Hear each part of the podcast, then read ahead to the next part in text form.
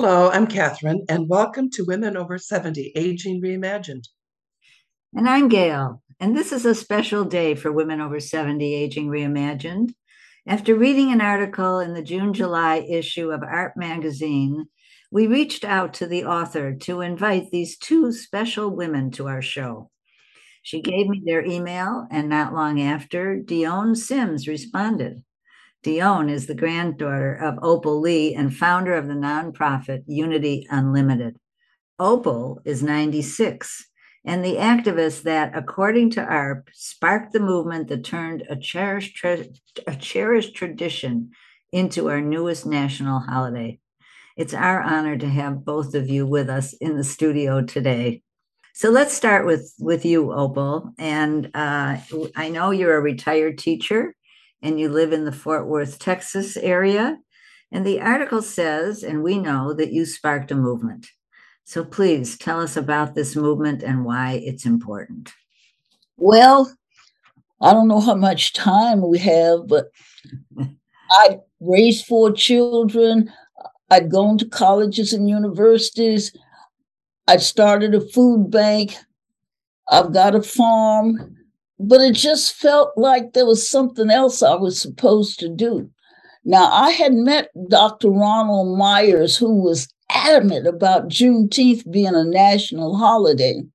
And I think some of it must have rubbed off on me because I decided if a little old lady in tennis shoes was walking from Fort Worth to DC, 1,400 miles, somebody would take notice. Yes, it started out that way. Don't want to give you the impression I actually walked 1,400 miles. I didn't because we'd been off in an RV and the people decided that what I was doing was too political. So they decided to keep that cotton picking old RV. And my team says I'd only go where there were Juneteenth celebrations or observances and where I was invited. So I was invited all over the United States. I mean, Shreveport, Texarkana, Little Rock, um, Denver, Alabama. Oh, yeah. North and South Carolina. I mean, you went all over. and so if I left September 20, 16, I actually got to Washington January 2017. We had asked President Obama to walk with us from the Frederick Douglass House to the Capitol, but he was in Chicago. I didn't get what I wanted, but do you know, we garnered a million five hundred thousand signatures that we took to wow. Congress. Mm. And we were prepared to take that many more when we got the call to go to the White House where the bill was going to be signed into law. Oh, I tell you, I'm still on cloud nine. I pinch myself from time to time to see if it actually did happen, and it did happen. and don't, I tell you, I tell you, if we had a million five hundred thousand signatures and we were prepared to get that many more. I just believe three million people could turn this country around. Mm-hmm. Sure, they could. Wow, that's amazing, Opal. Really, it's amazing. And and you know, at your age, you could relax, right? You could say, "All right, look at all of these things that I've done."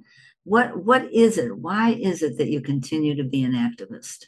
Because there are so many things that still need to be done. You know, I'm advocating that we celebrate from the 19th of June to the 4th of July. We weren't free on the 4th of July. And freedom, this represents freedom for everybody, not Texas freedom, not Black freedom, freedom from everybody. And do you know we're still not free? I tell you, with all the joblessness and homelessness and climate change and health care that some people can get and others can't, we got work to do. yes, right. Where are you putting your your your main energies right now? Uh, uh, at this, all these issues, what are you focusing on? Voting. Everybody in my cotton picking neighborhood has to go vote or answer to me. I, un- I understand that you train poll workers. Is that right? Well, I, I sort of tell them what to do. right. I've got a swatch between 121 and uh, Uh, Riverside Drive in Sylvania. There are a thousand voters in that area. Mm. I want you know, I'm going to walk with the people. We're going to knock on these doors, and we have to do it the Saturday or so before. You can't give it to people too early because they forget all about it. So I'll be wearing the hell out of them right up until we get through polling. Dione, Dione, yeah. yes, hi. How, I, I, have a, I have a, a follow up question. Go ahead. Well, I do, and just in terms of being an activist, have you been an activist all of your life, or when did that really? When did you all start with that? Bless all your life. uh, I think the start of it was as an educator, as a teacher, um, and then when she um, got the promotion, right, to being a, a school counselor or a visiting teacher, um, which whose responsibility was seeing why the kids weren't being successful in school.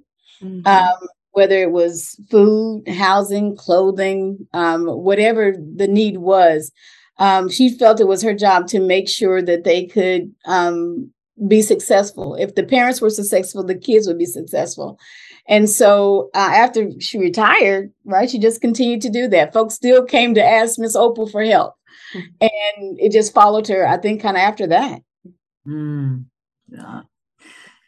So, how did you get involved with her Opal. She's your grandmother. After all, you grew up with her. Well, um, um, in my college years, um, I would be on the backside and doing the graphics for her souvenir books for Juneteenth. Um, and making sure that I did not go to the Juneteenth festival. It was just hot in the summertime. That wasn't me. But come 2014, um, we were actually at a Juneteenth event. She was 86 years old then.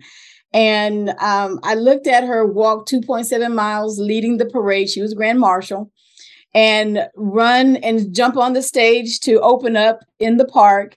And I was with my little sister, and I said, You know, I am such a bad granddaughter. Um, um, she is just working too hard. You know, all she needs to do is come into the new millennium and, you know, get a website up and, you know, get some social media going, and this would be easier. And so uh, I asked her um, to let me help her. And so we brought um, the Juneteenth um, festivities underneath Unity Unlimited. And we just started, you know, kind of working it um, from that. June 2015 was the 150th anniversary of Juneteenth, and it was one of our largest ever. And so um, I won't say ever because she has one that they did, you know, back in the 70s um, that had 30,000 people attend, um, 10,000 people uh, over a th- course of three days. So to say that 2015 was as large as that, it wasn't. We're still trying to get back to those numbers, but it was our best one because um, it was the 150th anniversary of Juneteenth. And so we've kind of grown from there. But, you know, just making sure that uh, the folks here in Fort Worth understood and why Juneteenth was uh, success, and then reaching out to the younger folks because her group was, you know, passing on. And if we didn't turn that legacy over and ignite the young people to understand why Juneteenth and freedom was so important, it would die out with her generation. And I, and I did not want that to happen. You know, as I'm listening to you talk, I'm thinking, I'll bet there are a lot of people who really don't understand what Juneteenth is. Can you tell us well, the fact that now it's on the calendar, they're going to have to ask. They're going to wonder. Mm-hmm. I don't know why nobody understands that freedom is what we are all about. And I don't mean freedom for a few people, I'm talking about freedom for everybody. Freedom for the immigrants that are trying to get into the country, freedom for the Asians, freedom for whomever. We're God's children, and we need to be free so that we can thrive. And so I'm all about freedom. So, the education of the nation, now that Juneteenth is a national holiday, is one of our focal points right now. Um, we worked before that, you know, to get it to be a national holiday. Now it's about educating folks about why Juneteenth is so important. And when you think about Juneteenth as a celebration of the human individual spirit to be free and the um, the freedoms that the enslaved gained and celebrating that, then you understand that Juneteenth isn't just about a historical day in Texas.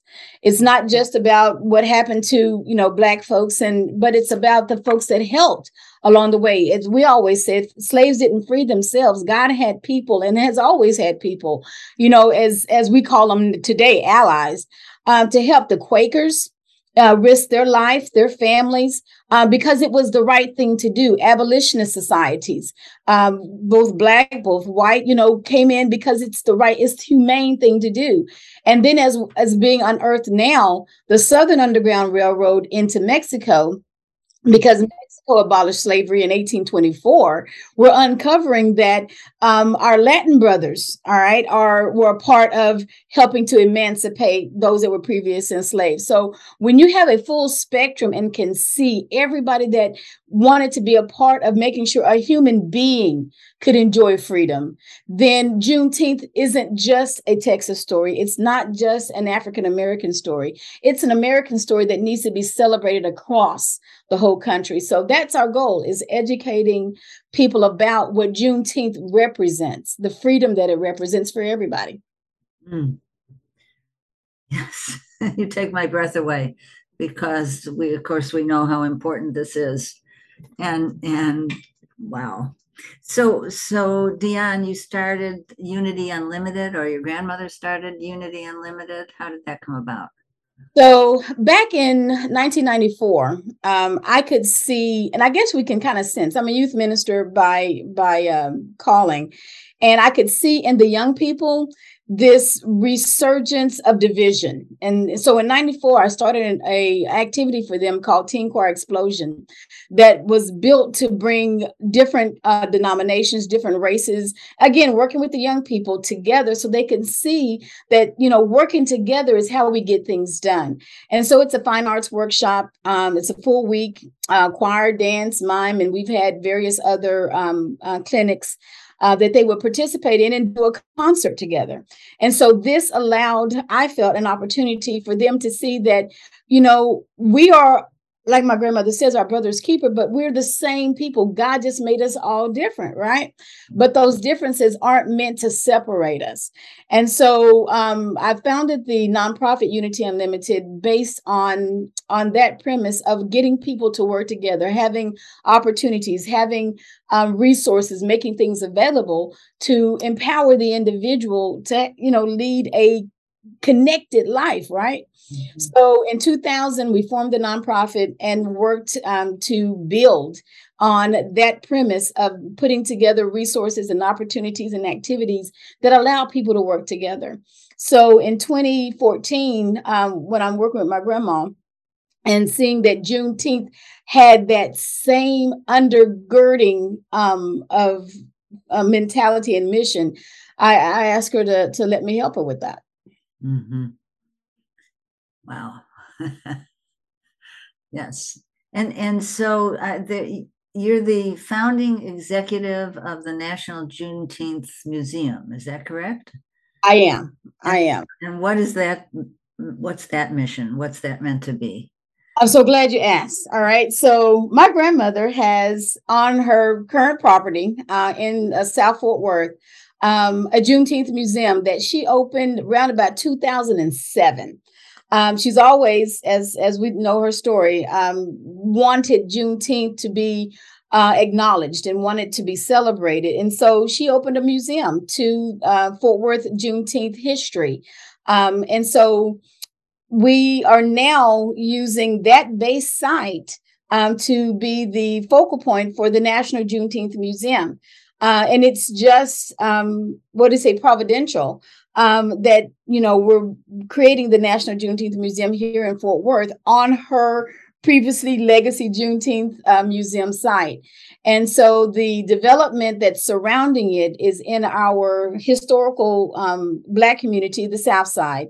And it's going to be a redevelopment uh, and re-energizing of a of a of a community that's you know seen better days. And so it's going to be bringing life. But more than that the anchor being the national juneteenth museum um, will help the nation see the importance of juneteenth. Um, that it's and the reason you know it's not in galveston um, because that's the birthplace because that's where texas got it. But it's about showing the nation and representing all of the states uh, their stories of emancipation. Uh, again, talking about the Quakers, talking about Mexico, and educating the country about Juneteenth and what it really means. And so, um, Miss Opal is also on the board, um, as well as a team that we're building, a world class team um, of architects. You've seen the um, the renderings, as well as um, a museum curator, um, and the people that are going to help us build the exhibits. So we're, you know, really proud of it. And what she hasn't told you is that we are uh, in the business of raising $70 million to be able to open the doors 2025. Now, I'm in a hurry. I want that to happen 2024. So well, you're going to be here 2025, 26, 27. You know, I'm not letting you go. So, um, but yes, so we're in the middle of a capital campaign uh, to raise the funds um, to to get it done as quickly as possible. What's uh, the scale? What's the scale of the museum? It sounds like it's going to be in an enormous place. Uh, so I will um, make sure that you have the uh, the links to the store so you can see the renderings. But the museum itself, the campus, is fifty thousand square feet. Um, and it, but it also includes a food hall. Um, it also includes a business incubator. It also includes um, a theater. It's going to be the Dale and Opal Lee uh, Theater, 250 seats there. It includes um, gallery space, of course, as well as a black box that allows the community to use the facilities for meetings, for um, um, for um, whatever, whatever, right? Uh, so it can be transformed, um, and then it's got a beautiful garden, uh, outdoor space. Um, so it's a and it's going to have some retail space, of course, but it's a complete development that actually has housing as well um, to revitalize the historic South Side, where my grandmother spent a lot of her time, and that historically is where Black folks thrived. And so we're hoping to re- reinfuse the neighborhood and the community uh, with establishing the, the complex. That's fabulous. It is. it's a fabulous vision. Yes, it is. and if you'll get us that information, we'll help you promote it. We certainly will. All right, we'll definitely do that. Yeah, yeah. You know, I noticed that um, Opal, you are the unsung hero of the pandemic, and you were named Fort Worth's 22 Person of the Year, 2022 Person of the Year. What what was that all about?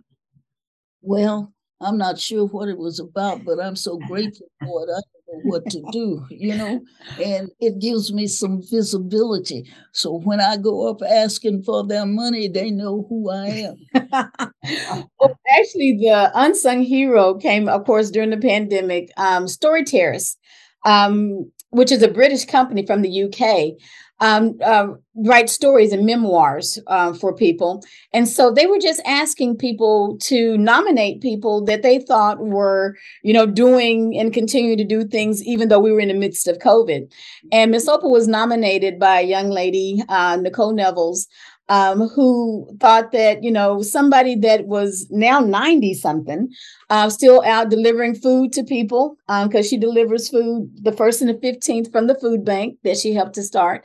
Um, and not being now she was cautious, mind you, but not just shutting down and and saying, "Oh my God, we're you know in in the midst of a pandemic," um, and she just kept doing, um, kept doing, and so our nomination out of the 25 that were finalists, she was chosen the lead um, winner. And so there was a prize package, of course, and all of that. But she was voted um, the 2021 pandemic unsung hero. That's wonderful. Yes, yes, yes. Wow. I'm interested in the, the there's so many issues on on on on the table, and you talked about voting as a, the, the ultimate priority right now. What about your work in climate change or climate uh, action? What's your how are you approaching that? I'm telling people that we are responsible for climate change. We need to be mindful that the trash we throw out, the rivers and streams that we, the pollution in them is our responsibility. There's so many things that we could do differently. I remember seeing a family of four in a magazine and how the only waste they had was in a tiny jar in somebody's hand. I don't see how they did it, but I'm thinking that we waste so cotton picking much. Mm-hmm. We throw out food that somebody could use.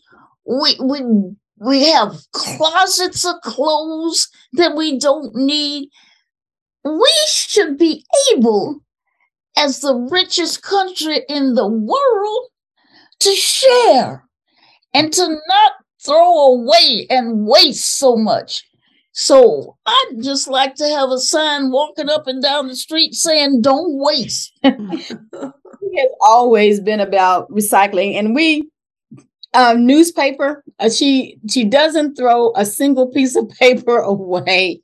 Um, but she's always cognizant of what goes in the landfills. And so um, from uh, we had a we had a drive for plastic bottles, you know, the the water bottles, and just trying to keep them from you know cluttering the streets. And we don't live necessarily well, we do. We have the Trinity River, um, but um, you don't see the what they see in the oceans in California, mm-hmm. and the poor fish that you know gets you know stuck in the the the the the plastic right? Or or the trash bags or the, the the grocery bags and things. So we don't see that as much but we do see it in our streets.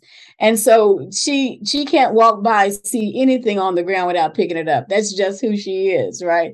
So um but it's it's always kind of been in her. Um and when she's passionate and you know she speaks to it it's just just how it is Oh, oh Opal, I can't help but ask you. You've been this way all of your life, and you you were a teacher, and and that started a lot of it in terms of wanting to help the children. And how how is it that you you have maintained this level of interest all these years? Where where does it come from? It comes from grandparents. Mine were the Reverend Z. Zachra and his wife Maddie Broadus. They acquired some 40 acres in Texarkana and 40 acres in uh, Ben Lomond. Now, they couldn't hire hands, so they grew them. They had 19 children, three and so they were frugal Everybody had a job. Everything had to be used. There was nothing thrown away. Sometimes I say that they canned the pig squeal. That's nothing, nothing that was not used. And so when my mom, I mean, my grandfather had nerve enough to bring somebody to my grandmother and tell him he needed food and a place to stay and give him something to do. And when my mom married and moved to Marshall, Texas, he would send people to her and tell her look after them till they could get on their feet. So it's sort of in the DNA, I think. Mm-hmm. You gotta help, especially if you can. I think it's a sin if you don't help. We are our brother's keeper. You know, Gail, one of the, uh, there's a whole study now on people's love languages. You know, some folks are touchy and some folks are speaking in an affirmation and some folks are um but the two of us we're we're doers all right so you know i love you because i'm doing i might not say it i might not you know but if you call me i'm doing it if i see you need something we're doing it. And that's something that i've gotten from her. And, and in relationship to understanding how we're made up it is truly a dna thing. Um, because it's what we've seen is what we mimic and it's what we learn. And so i think that um, one of the things that young folks um, really ought to do is, is spend a little time with their grandparents mm-hmm. uh, mm-hmm. and, and, get to know them.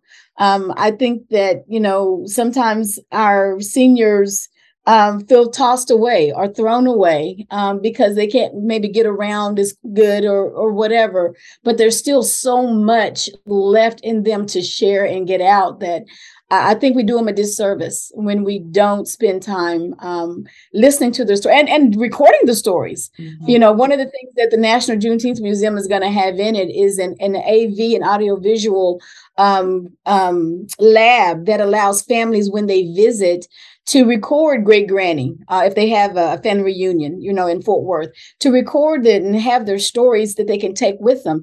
Um, because it's it's in these stories that you learn about your family and learn about you know where you're going and where you came from. Mm. Wonderful idea. So yes, wonderful idea. Did you have another question, Catherine? Um, yes, I have many. Um, I'm in, I'm also interested in healthcare because I know that's also an issue, a big social issue. And and how do you see your work trying to influence or improve access to healthcare? We need to start with the youngsters in school and ask them always to share what they've learned with their parents. Mm-hmm. Um, it's in a zip code 76104, we've lost so many people. They just die because they don't get the health mm. care. Mm-hmm. Me, I'm for universal health care. I don't know if I'd get hung by my thumbs, but everybody needs health care. And heaven knows the food we eat and stuff I thought was really good for me now it's not so good, but I've managed, you know, to eat because my mom prepared really good food. And, but I want everybody to know that they can't go to the fast food house day after day and be healthy. They just mm-hmm. can't and one of the neat things that we do with Juneteenth, because Juneteenth is more than a festival uh, for us, again, we celebrate Juneteenth the whole month here in Fort Worth. Uh, and if she had her druthers, the world would celebrate it from the 19th of June to the 4th of July. And the whole year. because freedom is 365. But one of the events that we have, one of our programs is called Empowering You.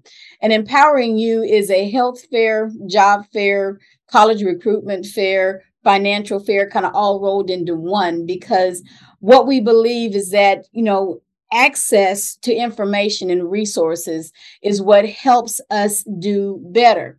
And so when um, we have um, the, the, vaccinations and the mobile clinics, uh, mammograms, blood drives, and um, prostate checks, and all of those things in a place where folks can come, mm-hmm. then we are, are, hopefully doing our part in getting the access to knowing your numbers. I think I love that campaign, knowing your numbers um, to people that wouldn't necessarily go to them because folks are scared of doctors for some reason. So we try to, uh, again, while we're entertaining, while we're educating, we're also empowering people with uh, Juneteenth because it is more than just uh, a festival. So that's one of the things that we do to help get the healthcare, the information, and access out to the community and to those that that travel from uh, across the neighbor, I mean, across the community to come to Juneteenth. Mm-hmm. And you don't. I mean, we need people to understand that we start our Juneteenth with a breakfast of prayer not a prayer breakfast where you're going to eat a lot of food, but a breakfast of prayer because we've got to thank the Almighty for as many of us left on this earth as is. Mm-hmm. Wow. Yeah. Well, we could go on for a very long time, but I, is there something that you'd like to leave us with? That leave our audience with that that you want them to hear? I want everybody to be aware that we are all responsible for this and to make themselves a committee of one. We know people who aren't on the same page we are on, change their minds, and their minds can be changed. Mm-hmm. People who've been taught to hate can be taught to love. And we've got to get that over to every single person that we can. And my last thing would be to uh, let folks know that they can get the history of Juneteenth. Miss Opal has written a book called Juneteenth, the Children's Story. And um, it's a very neat um, book that allows the history of a very tough subject to be taught. And we've updated this version to include the historical moment mm-hmm. of when there um, getting the bill signed. So um, they can get a copy of this on her website, uh, therealopallee.com, and um, gift it to a young person so that they can um, uh, learn. It's all about learning. It's about education mm-hmm. uh, for us, and so this is a neat tool to do that. Wonderful. Hmm. And, and say the website again, please, Dione. Therealopallee.com. Therealopallee.com. Wonderful. Wonderful. We cannot thank you enough for sharing, for giving of your time to be with us today. And thank you for letting us. it's special yeah. pleasure for us. Thank you. Thank you so much for making it happen.